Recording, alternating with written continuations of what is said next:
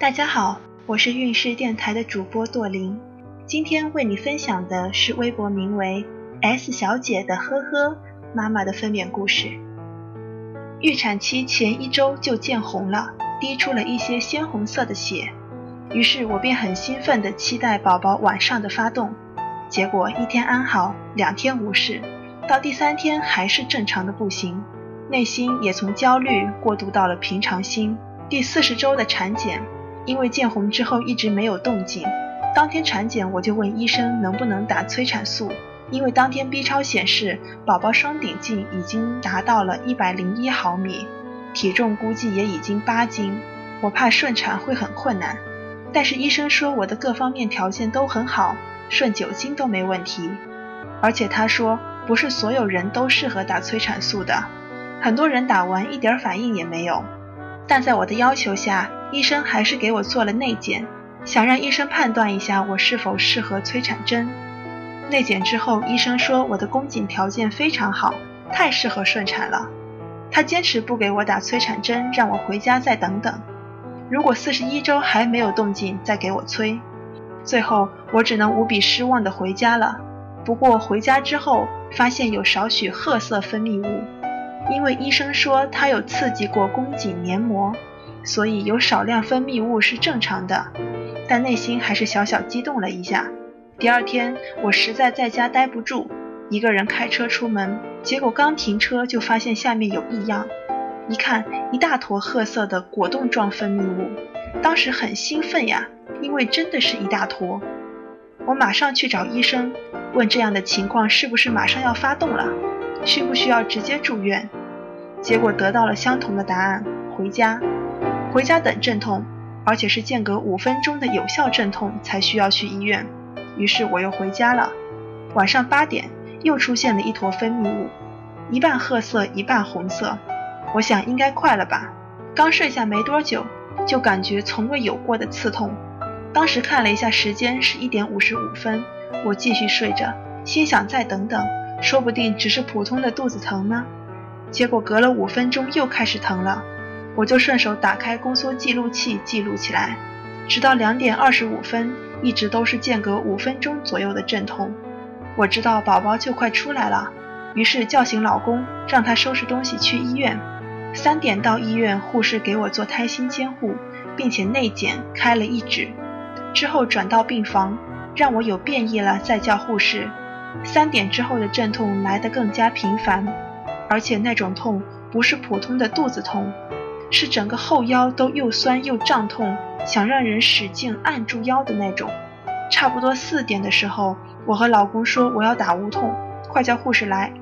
护士来了之后又内检了一次，告诉我已经开两指了，这速度很快，让我再熬一熬。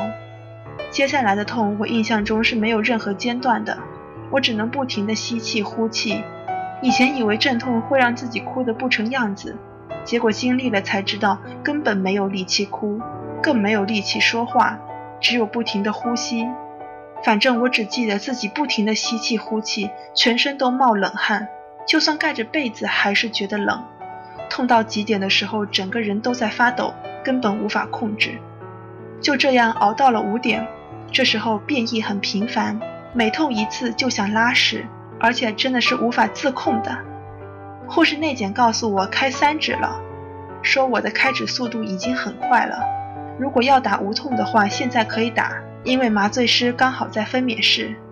虽然我嘴上说着想打无痛，可是真的要我决定的时候，我又犹豫了。护士这时说：“按你这速度，应该很快就能进产房。”因为就算要打无痛，医生也得准备，说不定他们刚准备好，你就可以进产房生了。这话一说，我就决定不打了，再忍忍吧。重复的阵痛一直持续到七点半，护士给我内检，已经开六指了，终于可以进产房了。进了产房，我勉强靠自己爬上了分娩床。